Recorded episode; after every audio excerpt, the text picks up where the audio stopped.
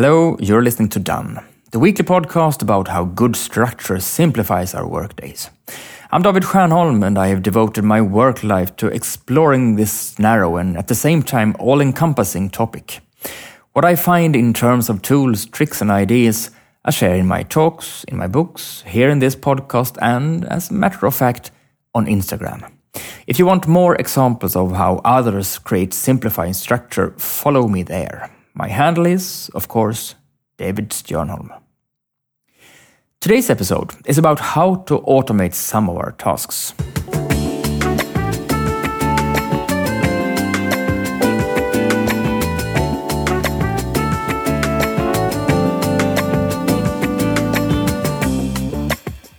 If we are keeping track of all the things we need to do, have organized the materials we need, and manage our flows of information so systematically that we feel on top of things rather than way behind, and we prioritize consciously according to what is important rather than urgent, then the next natural step is to get as many tasks as we can done automatically.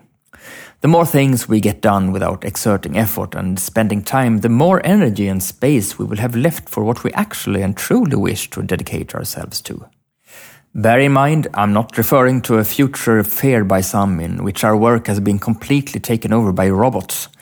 I'm talking about simple automations we can do right now, today.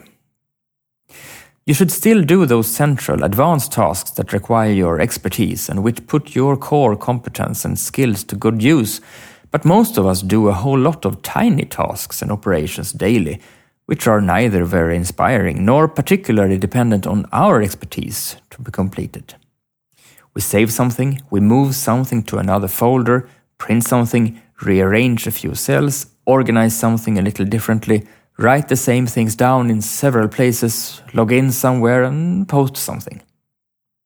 These tedious, never ending tasks might be small, but they take time as well. Especially when something goes wrong right when we were just going to do this one little thing. We cannot find the folder where it is supposed to be. We cannot remember where we were supposed to log in. We let go too early in a drag and drop move and have to start all over again. It is when the little things do not flow smoothly that frustration arises. The minutes go by and we get increasingly stressed by all these little things getting in the way of the important thing we had to do. There are usually several automation functions and features that help us eliminate some of these small distracting tasks in our emailing programs, office programs, and operating systems which are fairly easy to learn, but I rarely see people using them. So let us acknowledge their usability right now. These functions can, for instance, be called macros, rules, quick steps, quick parts, scripts, VBA, automator, or the likes. With a reasonably simple means, we can allow these to do the small tasks and operations for us, without having to acquire any new programs or having to ask someone's permission to do so. It is easy to teach yourself how to use them since the internet is teeming with tutorials and instructions, both official guides as well as videos and instructional blog posts created by enthusiasts. You don't have to learn everything at once. I recommend you start with one way of automating and you will at least make your work a tad easier. Do this. Decide to learn something new about the integrated automating features and functions in the programs you already use this week. You don't have to know exactly what you want to automate beforehand. You will figure that out as you learn more about the opportunities that are available to you.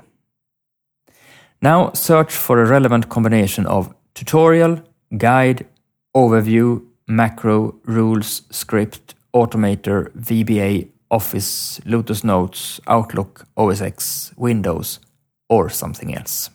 Choose a video or blog post that seems interesting and watch or read it right away or write a to-do task that entails you doing so.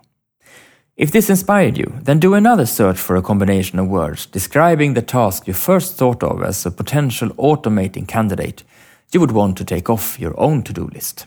If you learn more about the integrated automating functions that are already available to you on your computer or in the programs you use and apply any of them, even if it is just one, you will rid yourself of a few small tasks that previously required some of your time and focus. Instead, you will now get to enjoy seeing it done automatically. Getting tasks done automatically always gives me the feeling of getting unexpected help from someone that really wants to help me. Even if we still have the more extensive, advanced tasks left to complete, it will still be worth having made the effort to learn something new in order to get these little nudges forward by being helped with the little things. What have you done to automate smaller operations and tasks recently that you are particularly happy about? Write to me and share because this is something that really interests me at the moment. You will reach me, as always, by emailing david at stjernholm.com, and I am eagerly awaiting your story or your tip.